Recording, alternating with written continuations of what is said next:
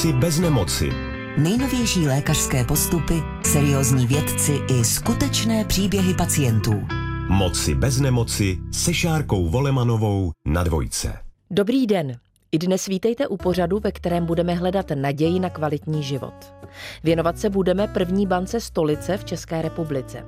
Ta vznikla v pražské Tomajerově nemocnici a odebraná zdravá stolice je určena pacientům s vážným onemocněním tlustého střeva.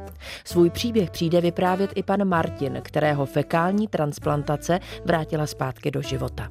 Poslouchejte s námi. Moci bez nemoci. Pořad o cestě ke zdraví. Mým prvním hostem je lékař. Jmenuji se Pavel Kohout, jsem vedoucí Centra výživy a přednosta interní kliniky třetí lékařské fakulty Univerzity Karlovy a fakultní Tomajerovy nemocnice. Pokud se týká fekální transplantace nebo fekální mikrobiální terapie, její efekt je patrný během několika dnů a její úspěšnost eh, v prevenci klostridiové kolitidy je více než 80% Vidím to jako velkou naději návratu pacientů do kvalitního života. Pane docente, vítejte. Dobrý den.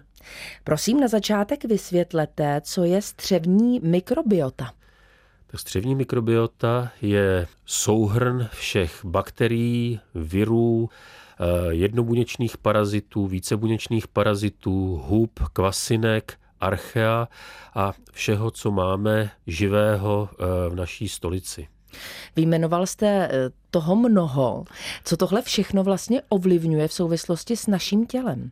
Jsou to pro nás velmi důležití spoluhráči a dohromady střevní mikrobiotu a naše tělo označujeme jako holobionta, to znamená jedno tělo, které se skládá z toho velkého organismu, což jsme my, a mnoha malých mikroorganismů, které s námi spolupracují. Oni spolupracují v podstatě tím, že to, co sníme, tak eh, ty zbytky oni jsou schopní strávit a potom vytvářet různé látky, které jsou pro naše tělo důležité, například polovinu vitamínu K, vitamíny řady B, podílí se eh, na střevní bariéře tak, aby patogenní bakterie, které přijdou, tak eh, aby nepronikly do našeho organismu, modifikují náš imunitní systém, dokonce náš mozek a naše celé tělo. To znamená, jsou pro nás eh, velmi potřební a my jsme potřební pro ně. Pane docente, vyjmenoval jste velké množství vlastně úloh nebo úkolů v souvislosti se střevní mikrobiotou. Co se stane, když není v optimálním stavu? Tomu optimálnímu stavu říkáme eubioza a pokud to není ideální stav, tak tomu říkáme dysbioza.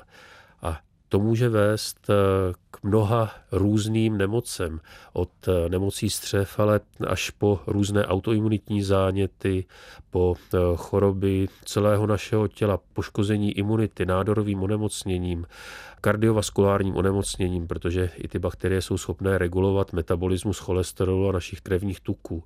To znamená, dysbioza je vždy eh, strašlivě špatně a ten náš organismus na to doplatí. To znamená, my si musíme naše střevní bakterie hýčkat tím, co jíme, jak se k ním chováme a dávat si pozor na to, aby nebyli ve stresu. Pane docente, eh, my dnes eh, budeme hovořit mimo jiné o takzvané fekální transplantaci. Povězte, o jaký zákrok jde a kdy a proč je využíván. Tak fekální transplantace nebo fekální mikrobiální terapie, což je ten eh, druhý název, je takový proces, ve kterém se stolice zdravého dárce podává buď do eh, horní části trávicího traktu, většinou do tenkého střeva, anebo klizmatem do eh, tračníku.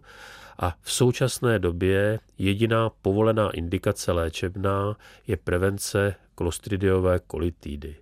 Ale ta úvaha eh, nebo různé klinické studie už fungují na eh, velmi mnoho eh, diagnóz, například na idiopatické střevní záněty, na syndrom drážděvého tračníku, cukrovku, obezitu, autismus a tak dále. Těch diagnóz je obrovské množství a v současné době probíhají na celém světě klinické studie, které eh, se snaží zjistit, jak by ta fekální mikrobiální terapie mohla pomoci a jak třeba potom následně vytvořit správnou substanci bakterií nebo bakterií a dalších látek, které jsou v té stolici, tak abychom mohli pacientům pomoci. My si dnes eh, zmíníme a představíme také poměrně velkou novinku v České republice a to je první banka stolice. Pane docente, proč byla vytvořená, komu může pomoci v tuto chvíli? Prosím vás o stručné představení. Já eh, nevím, jestli budu stručný, tak eh, Banka stolice v podstatě eh, je místo, ve kterém je připravená stolice zdravých dárců k tomu, aby mohla být k dispozici kdekoliv v České republice. Není tomu tak, že by v současné době nebyly banky stolice při fakultních nemocnicích. To už jsou, ale používá se ta stolice jenom pro pacienty té dané nemocnice. A ne každá nemocnice v celé České republice si může dovolit to, aby vyšetřila dár dárce jednoho pro toho příjemce, pro kterého je to potřeba, nebo aby eh, dárce získala, protože ten proces, jak si možná řekneme za chvilku, je strašlivě složitý, získávání dárců. To znamená, tak jako v celém světě na, na prvním místě byl tzv. Open Biome, který byl ve Spojených státech v roce 2012. Zase nejsme tolik pozadu. A v podstatě byla to, byla to banka stolice, kterou založila parta nadšenců naprostých. A jinak to ani nejde, protože to je věc, která je eh, velmi finančně náročná a vůbec založit něco takového potřebuje obrovské nadšení. Takže ten její smysl je bezpečnost, to znamená získání dárců, kteří budou dokonale vyšetřeni a eh, potom v podstatě ta rychlost, se kterou může být ta stolice eh, dodána kamkoliv v České republice do dalšího pracovního dne a aplikována pacientovi, který ji potřebuje. Za chvíli vám představím pana Martina. Ten fekální transplantaci podstoupil a právě ona ho vrátila zpět do plnohodnotného života. Nejprve si ale schrňme základní informace o mikrobiomu v počátku lidského života. Mikrobiální společenstva jsou přítomná už v první stolici novorozenců. Tato se však velmi rychle mění. Střevní mikrobiom se pak výrazně vyvíjí od třetího do pátého roku života a společně s ním se rozvíjí i imunitní systém a zdravý vývoj střevního mikrobiomu tak může mít klíčový vliv z hlediska zdraví jedince na celý život. Moci bez nemoci se Šárkou Volemanovou na dvojce. Mým hostem ve studiu je Martin. Po odevzdání diplomové práce na vysoké škole začaly moje potíže. Objevila se krev ve stolici, nakonec mi byl diagnostikován závažný zánět střev. Pomohla mi fekální transplantace. Martine, vítejte. Dobrý den. Vrátím vás do roku 2021, tam totiž začaly vaše potíže. Jaké? Tak po odevzdání diplomky na vysoké škole se mi ve stolici objevila krev, tak jsem vyhledal doktora a dospěli jsme k závěru, že to nejspíš bude sedavým zaměstnáním v kombinaci s tou školou, takže jsem na to dostal nějaké mastičky a postupně jsem to těma mastičkama nějakým způsobem zaléčil. Hmm. Ovšem ty další problémy přišly hned za několik měsíců. Jaké byly tehdy a jaký byl lékařský postup? Tak za několik měsíců se mi vlastně ten problém vrátil, zase mi objevila krev ve stolici, zase jsem nasadil tu mastičku. Zajímavý na tom je, že tentokrát to nebylo po odevzdání diplomky, ale po tom, co jsem vlastně dodělal vysokou školu, když jsem ukončil státnice. Takže jsem si to spolu se stresem a vlastně jsem nasadil tu samou léčbu jako předtím a vzal jsem si dovolenou a oddal jsem na dovolenou do Egypta. Tam se to zhoršilo? Tak, potom v tom Egyptě prvních pár dní bylo v pořádku a potom jsem dostal průjmy a následně po dvou dnech už jsem měl ve stolici krev, ale jako ve velkém, ve velkém množství. Pane docente, povězte, když posloucháte Martina vlastně ty počáteční potíže, dá se říct, že to je nějaký standardní průběh, který popisuje v souvislosti se zánětem střev? Řekl bych, že v souvislosti s ulcerózní kolitidou je to naprosto typické. Je to autoimunitní onemocnění, ale bývá velmi často nastartováno stresem. A tak, jak to bývá s tím stresem, dokud ten stres je, tak se to drží a potom se uvolní a e, to onemocnění vznikne. E, pro ulcerózní kolitídu, pro ta lehká stádia je typická krev ve stolici, která nemusí být spojena s teplotami, s průjmy.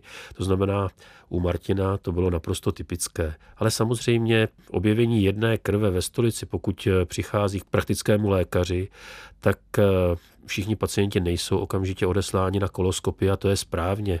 To by prakticky nebylo možné. To znamená, na tom začátku to opravdu vypadalo jenom jako stres, který mohl způsobit krvácení z hemoroidů, tak to asi ten praktický lékař uzavřel. A teprve v té další fázi eh, došlo k rozvinutí příznaků, které potom už eh, vedly ty lékaře k tomu, aby pokračovali v vyšetření. Vy jste zmínil diagnózu ulcerozní kolitída, to v této době ještě Martin nevěděl, že Jež, tato se diagnóza přijde, přijde, ale to napřed. vůbec nevadí. V souvislosti s tím mě totiž napadá otázka, co se týká zánětu střev, že my asi všichni obvykle známe kronovou chorobu a teď jste zmínil tu ulcerozní kolitídu. Jaký je mezi tím rozdíl? Jsou to podobná onemocnění, obě dvě jsou autoimunitní, to znamená, že eh, organismus si vytváří protilátky anebo buněčnou imunitou napadá sama sebe. To znamená, ten náš imunitní systém se najednou, když to řeknu eh, vulgárně, zblázní a napadá eh, nás samotné to třeba odpálí ten stres, eh, který je velkým imunosupresívem, to znamená potlačuje funkci našeho imunitního systému. A ten rozdíl mezi těmito dvěma onemocněními je v tom, že Kronova choroba eh, může postihnout jakoukoliv část eh, našeho trávicího traktu a je segmentární, takže kousek střeva bývá postižen a kousek bývá zdravý. Ulcerózní kolitída naproti tomu eh, postihuje vždy jen konečník a různě dlouhou část tlustého střeva, tenké střevo nikdy. Mm-hmm. Martine, vám tedy byla diagnostikována, jak už jsme slyšeli, ulcerózní kolitída. Co vám tehdy lékaři o tom onemocnění řekli a jaká zdravotní opatření a léčba vám byly doporučeny? Tak popsali mi to tak, jak to právě popsal pan docent a doporučeno mi bylo četřit se sídlem, to znamená jíst pouze potraviny, které jsou snadné na to, aby se v tom žaludku a následně těch třevech rozpustily a aby tam nezůstávaly žádné zbytky. Nazývá se to bezezbytkovou dietou a to jsem dodržoval asi půl roku potom, co se to zlepšilo a následně už tam potom jsem neměl žádný další, další omezení, takže mám asi jenom pět různých potravin, které teďko nejím. Mm-hmm, které to jsou? Tak hlavně ořechy, plíčnové síry, nepiju tvrdý alkohol a potom zeleninu, která má tvrdou slupku. Mm-hmm. Já vím z vašeho příběhu, že jste zmiňovali v této fázi nasazení kortikoidů a krevní transfuzi. Pane docente, proč? Kortikoidy jsou velmi silná protizánětlivá léčba a přiznám se, eh, že eh, nevím, jaký byl ten nález mm-hmm. na tlustém střevě, nakolik tam byl zánět, ale myslím si, že v této fázi na to sklidnění se kortikoidy používají při tom těžším zánětu, záležel byl na tom rozsahu. Mm-hmm. Martina, proč ta krevní transfuze? Tak tu krevní transfuzi jsem dostal až po nějaký době v nemocnici. Já jsem se vlastně vrátil z toho Egypta, jel jsem do nemocnice a na první tři dny jsem dostal antibiotika a byl jsem v domácí léčbě s tím, že po těch třech dnech se to pořád horšilo a horšilo, takže mě potom hospitalizovali. S tím, že postupně jsem krvácel a krvácel, až to dospělo do toho stádia, kdy bylo potřeba tu krev doplnit. Martine, váš zánět se zhoršila, vám byla nasazena takzvaná nazojejunální sonda. Jak si to představit? Tak, to bylo právě potom, co mi udělali druhou kolonoskopii, kdy zjistili, že ten zánět střev je docela závažný, takže mi vysadili jídlo. To znamená, že mi potom hadičkou do nosu až do tenkého střeva, nebo do nosu do tenkého střeva dali hadičku a tím jsem vlastně dostával tu výživu. Pane docente, my se pohybujeme eh, napříč několika měsíci příběhu a zdravotních potíží Martina, ale možná je důležité pro naše posluchače zmínit i to, pokud má člověk takovéto potíže, jaká ho čekají vyšetření právě proto, aby se došlo k nějaké diagnóze. Tak eh, pokud má krev ve stolici a průjmy, tak eh, musíme na prvním místě vyloučit nějaký infekční zánět. To znamená vyloučit patogeny, eh, patogenní bakterie nebo patogenní houby, parazity, které by to mohly způsobit. Takže to je první z těch věcí. Potom se velmi pravděpodobně, pokud po nasazení nějakých antibiotik nedojde ke zlepšení, tak jak to bylo u Martina, tak následuje vyšetření tlustého střeva, to znamená koloskopie, endoskopie a potom i vyšetření další, to znamená vyšetření krve. Určitě bychom dělali gastroskopii, ultrazvuk břicha, tak, abychom si zjistili, co vlastně je příčinou eh, průjmu a obsahu krve ve stolici. Martine, jedna z těch možností další léčby u vás byla takzvaná biologická léčba. Eh, jakým způsobem probíhala? Co jste právě o ní věděl od lékařů? Tak to je právě ta léčba, která mi nakonec asi zachránila život, protože, jak jsem říkal, jsem byl hospitalizován a postupně jsem v té nemocnici strávil docela dost času. Až nakonec už jsem zubnul asi 20 kilo a už nikdo nevěděl, co se mnou, tak mě převezli do Prahy, do Tomajerovy nemocnice, kde mi byla nasazena tady ta biologická léčba. Já jsem o ní vůbec nic nevěděl, protože už jsem byl víceméně mimo, ale co je na tom zajímavé, tak druhý den od toho, co mi tu biologickou léčbu dali, tak se vše zlepšilo. Přestal jsem krvácet a ten stav se stabilizoval. Mm-hmm.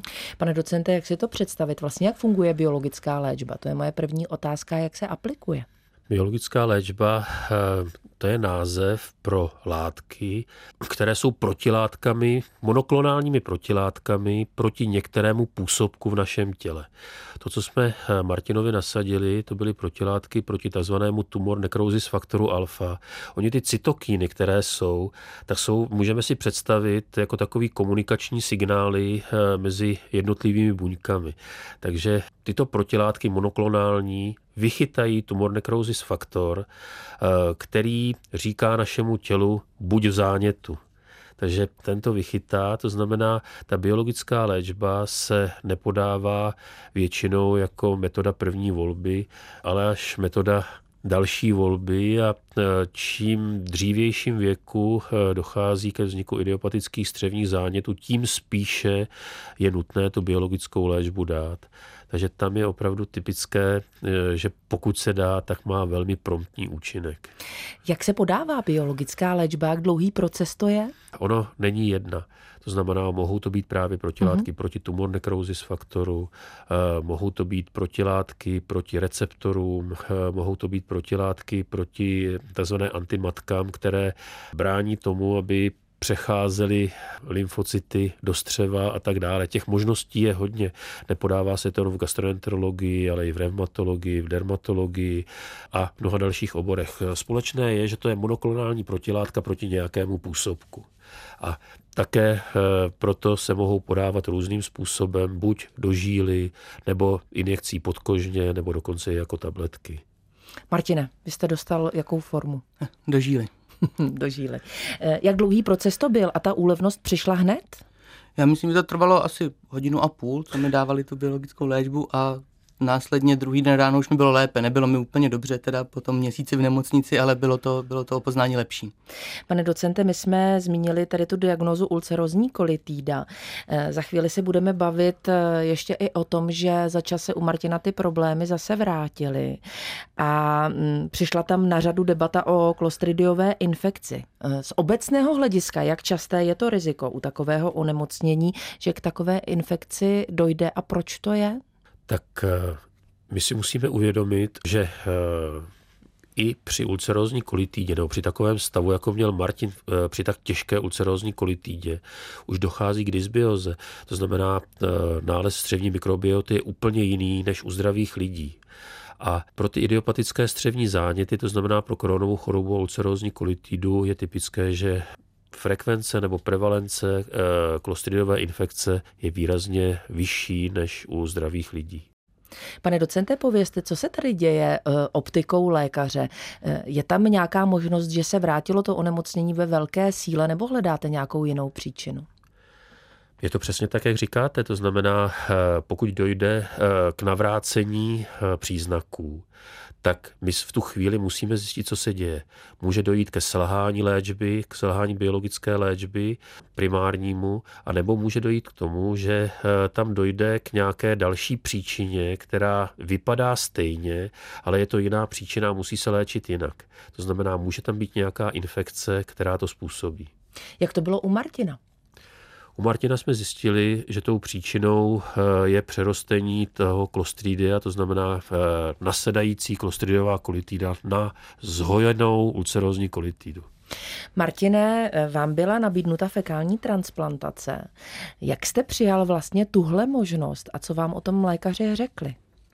Tak přijal jsem to naprosto v pořádku, protože když už jsem byl po třetí znovu hospitalizován, tak člověk je rád za každou další možnost, jak se dostane zpátky eh, do normálu. a lékaři mi vlastně vysvětlili, jakým způsobem to funguje a následně mi řekli nějaký procenta toho, jaká je pravděpodobnost, že se zbavím těch klostridí.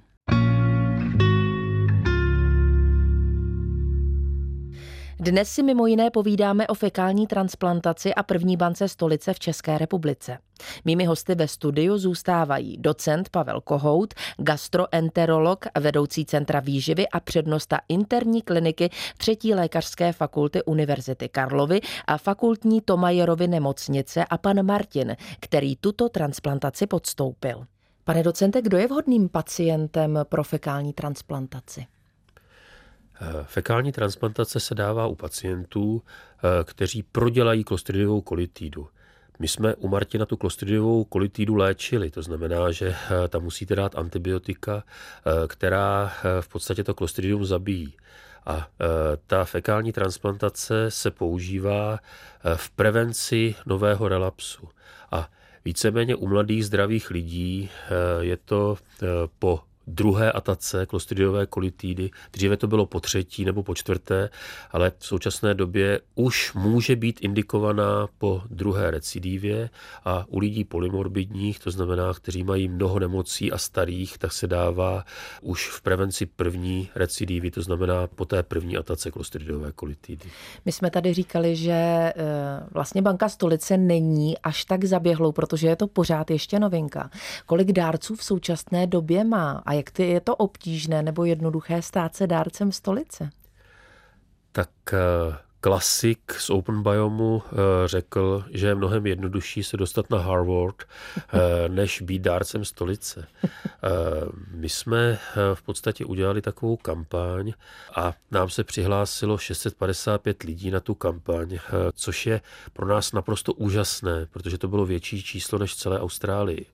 A takže byli jsme z toho naprosto nadšení a ti dárci byli natolik motivovaní, že potom vyplnili dotazník, který byl na stránkách banky stolice a e, my jsme z nich vybrali na podkladě toho dotazníku 30 lidí z těch 655, to znamená podle toho, já jsem měli ten dotazník ohodnocený. A z těchto 30, tak ti byli vyšetřeni našimi čtyřmi lékaři a z těch jsme potom vybrali 14 a následně šest nejlepších.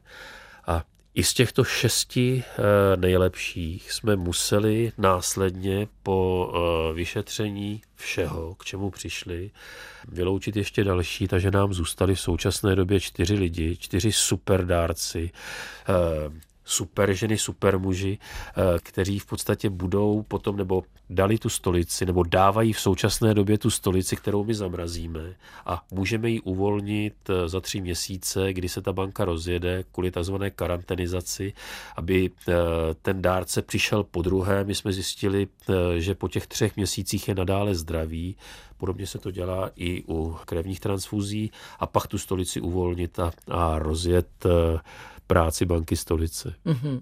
Vzhledem k tomu, co jste teď zmínil, že vlastně zůstali čtyři superdárci a superdárkyně, bude to velmi přísné. Eh, o čem všem se tam rozhoduje na základě eh, vlastně vyšetření té stolice a těch dárců? Co jsou ty důležité hodnoty pro to, aby člověk vlastně mohl té databázi a v té bance zůstat? Tak eh, to, co je podstatné, nebo co vlastně je v tom dotazníku, je anamnéza střevní mikrobioty. To znamená, v té anamnéze je eh, jaký byl porod, to znamená, měl by být porod přirozenými cestami, měl by ten eh, člověk být kojen minimálně půl, ale ideálně celý rok. Je tam nemocnost, kterou, kterou ten člověk měl užívání antibiotik. To znamená, za každou z těchto věcí je nějaký bod a ty lidi jsou obodovaní a vlastně my jsme vybrali eh, ty nejlepší. Takže to takže eh, ideálně, pokud ten člověk eh, neužíval tři, pět, nebo deset let antibiotika nebo nikdy v životě. Martine, z pohledu pacienta, prosím popište ještě, jak vypadala vlastně fekální transplantace, jak to bylo dlouhé a jaká byla ta úlevnost v tomto případě a možná jak je vám dneska? ta stolice se nějakým způsobem připraví v nemocnici, tam jsem potom přijel eh, já a hadičkou nosem do tenkého střeva to bylo aplikováno. Mm-hmm. Jak je dlouhá rekonvalescence, pane docente? Je to neskutečná substance, ve které jsou všechny ty uh, bakterie, všechny ty mikroby, které do té poškozené mikrobioty vletí a vlastně tím se obnoví. A během několika dnů dochází k markantnímu zlepšení. My popisujeme od několika hodin do tří dnů. Jaká je úspěšnost v souvislosti s fekální transplantací? Úspěšnost v prevenci eh, další ataky klostridiové kolitidy eh, do jednoho roku je to 80%. Tak Nemáte to je... takový lék, který by toto dokázal. Tak to je velmi slušné číslo. Dá se říct a určitě ano, jak dlouhá je laicky řečeno životnost té stolice? Ta stolice v podstatě se zmrazí na minus 80 stupňů a e, musí být uchovávána nebo připravit se v takzvaném anaerobním prostředí bez přístupu kyslíku, protože v té stolici jsou především anaerobní bakterie, které kyslík zabíjí. A v podstatě v současné době se předpokládá nebo podává stolice, která je skladována jeden rok, ale my v klinické studii, kterou teďka děláme, tak jsme si ověřovali životnost v té stolice, respektive úbytek bakterií po dvou a po třech letech a je to minimální. Mm-hmm. Martin, jak vám je dneska? Tak vlastně od té doby, co jsem dostal tu fekální transplantaci, tak je mi úplně suprově. Vlastně už nemám... Děkuji. tak to mám radost, protože tehle pořad má uh, motiv vlastně naději na kvalitní život a vy to svým příběhem absolutně splňujete. Chcete něco říct, eh, ať už panu docentovi nebo týmu lékařů, který se o vás staral? Tak já bych chtěl určitě všem poděkovat, protože v tom Majerově nemocnici byli všichni hrozně profesionální a všechno mi vysvětlili a celou tou nemocně provedli a nakonec mě z toho dostali. Takže to je super a všem děkuju. A potom bych chtěl ještě říct, že dobrá práce s tou bankou stolice, že to je něco, co určitě ulehčí těm pacientům ten návrat do toho normálního života. A určitě i lékařům, vidíte, pane docente. Samozřejmě, ale uh, víte, ono to uh, možná zní jako kliše, ale pro nás je to největší štěstí, pokud já Martina takhle vidím, prostě zdravýho, pořádného chlapa uh, a vzpomenu si na to, jak vypadal, když mu bylo špatně a tohle je pro mě strašně moc. Martine, já vám děkuji za to, že jste přišel, že jste tady vyprávěl eh, svůj příběh, že jste přines i tu naději, kterou určitě my v životě všichni mnohokrát potřebujeme a hodně zdraví. Já děkuji. Vám, posluchačům Českého rozhlasu Dvojka, přeji hodně zdraví, štěstí a naděje na život. Pokud vás zajímají podrobnosti ohledně zdravé výživy, poslouchejte dále podcast pořadu Moci bez nemoci. Mým hostem zůstává docent Karel Kohout, gastroenterolog, vedoucí Centra výživy a přednosta interní kliniky třetí lékařské fakulty Univerzity Karlovy a fakultní Tomajerovy nemocnice. Všechny díly pořadu Moci bez nemoci poslouchejte na dvojka.rozhlas.cz, v aplikaci Můj rozhlas.cz a v dalších podcastových aplikacích.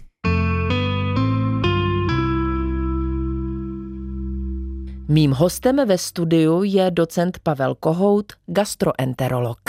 Pane docente, jak důležitá je správná výživa pro eh, život člověka? Co si vlastně pod tím dvouslovím představit? Co to je správná výživa?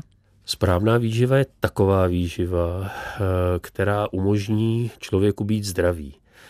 My stále všichni přemýšlíme o tom, co tam dát, za jakou substanci a tak, ale ono velmi často se stačí vrátit eh, o sto let zpátky, eh, podívat se na stravu našich předků a v podstatě pokud si ji popíšeme, tak eh, potom zjistíme, že to, co doporučuje Světová zdravotnická organizace pro výživu, nebo co doporučují lékaři dneska. Takže co je tam důležité? Aby ta strava byla taková, energeticky natolik hodnotná, eh, aby ten člověk ani nepřibíral, ani nehubl.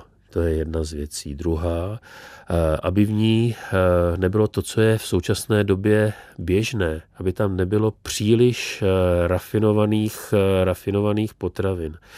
To je obrovský problém a je to i jedna z teorií, proč vznikají třeba ty idiopatické střevní záněty, jiná autoimunitní onemocnění a to to, že eh, ten organismus se musí trošku snažit na to, aby tu potravu zpracoval. A stejně tak eh, se musí snažit eh, střevní mikrobiota, aby zbytky té potravy zpracovala. A pokud my máme rafinovaný cukr, to je čistá energie, která projde a musí se zpracovat. Eh, pokud máme eh, mouku, eh, která se vlastně získá z těch celých buněk, tak je to rafinovaný produkt. my, aby ty, aby ty potraviny vydržely déle, tak mají různá aditiva, což samo o sobě není špatné ale eh, v těch potravinách, aby dlouho vydržely, tak jsou vlastně naprosto sterilní a jsou prosty, eh, prosty buněk. Takzvaný acellular food, to znamená, že, jsou to, že to je potrava, která nemá žádné buňky. A podle toho se rozlišuje od přirozené potravy až pro vys- po vysoce zpracovanou potravu. A pro nás, čím více se budeme moct vrátit k té přirozené stravě, tím lépe včetně těch bakterií, které tam jsou, to znamená ať už čerstvé potraviny, které na sobě mají bakterie, anebo potraviny, které jsou zpracovány tak, že ty bakterie tam zůstanou. To znamená tak, jak to bylo dříve, sušením a nebo fermentací, kvašením. Eh, takže toto je jedna z těch věcí. V té potravě, eh, kterou my máme, takzvaná ta potrava západního eh, typu, je extrémně málo vlákniny tu potřebují bakterie. A e, to minimální množství vlákniny, které se bere jako vhodné pro náš organismus, je 30 gramů. A v západní stravě je to 9 až 11 gramů. Strašlivě málo, mm-hmm. strašně málo.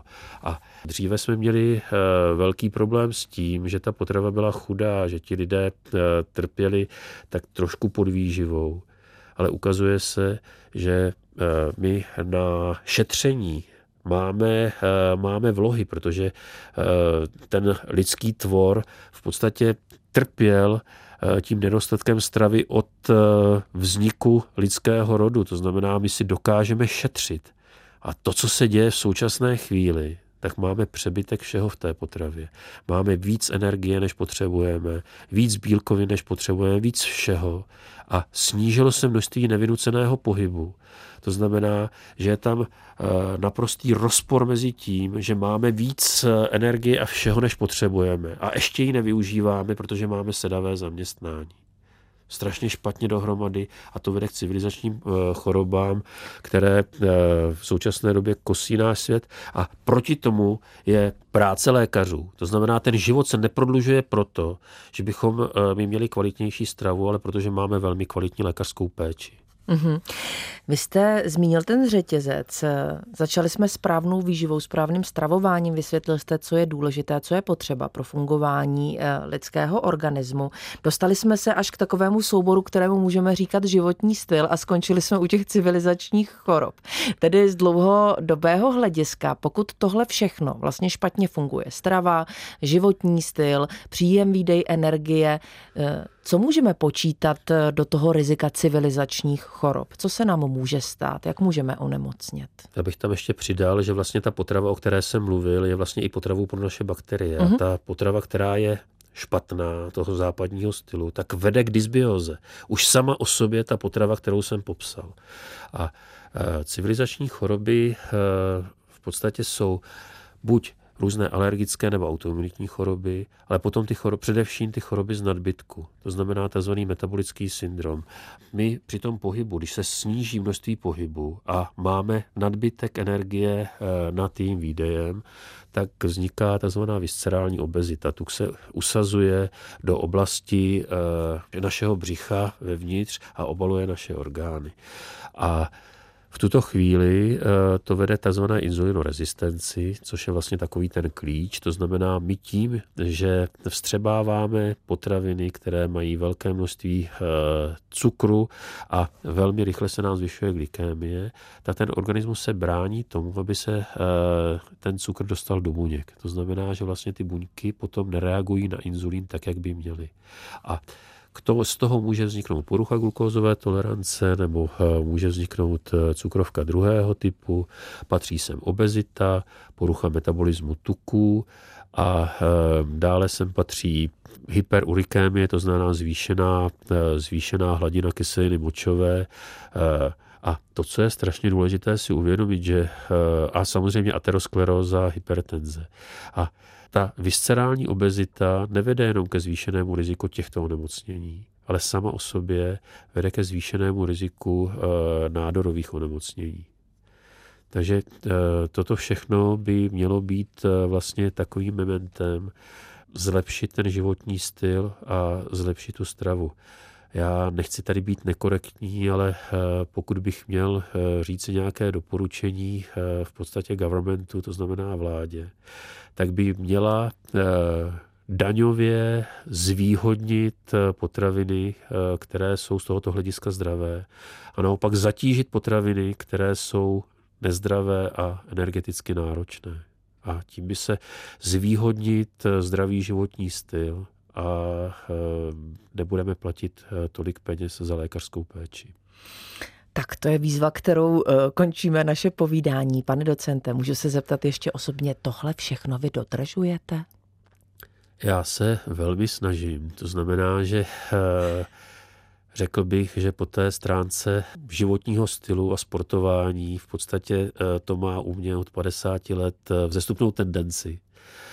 Dokonce jsem od těch 50 do svých krásných 61 zubil asi 15 kilo a dostal jsem se do formy, kterou jsem v těch 50 teda opravdu neměl. Oh, tak to je skvělá tečka. Děkuji samozřejmě i za tuto odpověď. Děkuji vám za návštěvu a za ty velmi zajímavé informace, které jste přinesl právě dnes do pořadu Moci bez nemoci a budu se těšit třeba na nějaké další setkání. Ať se vám daří a hodně zdraví. Děkuji moc krát, bylo to moc příjemné. Děkuji.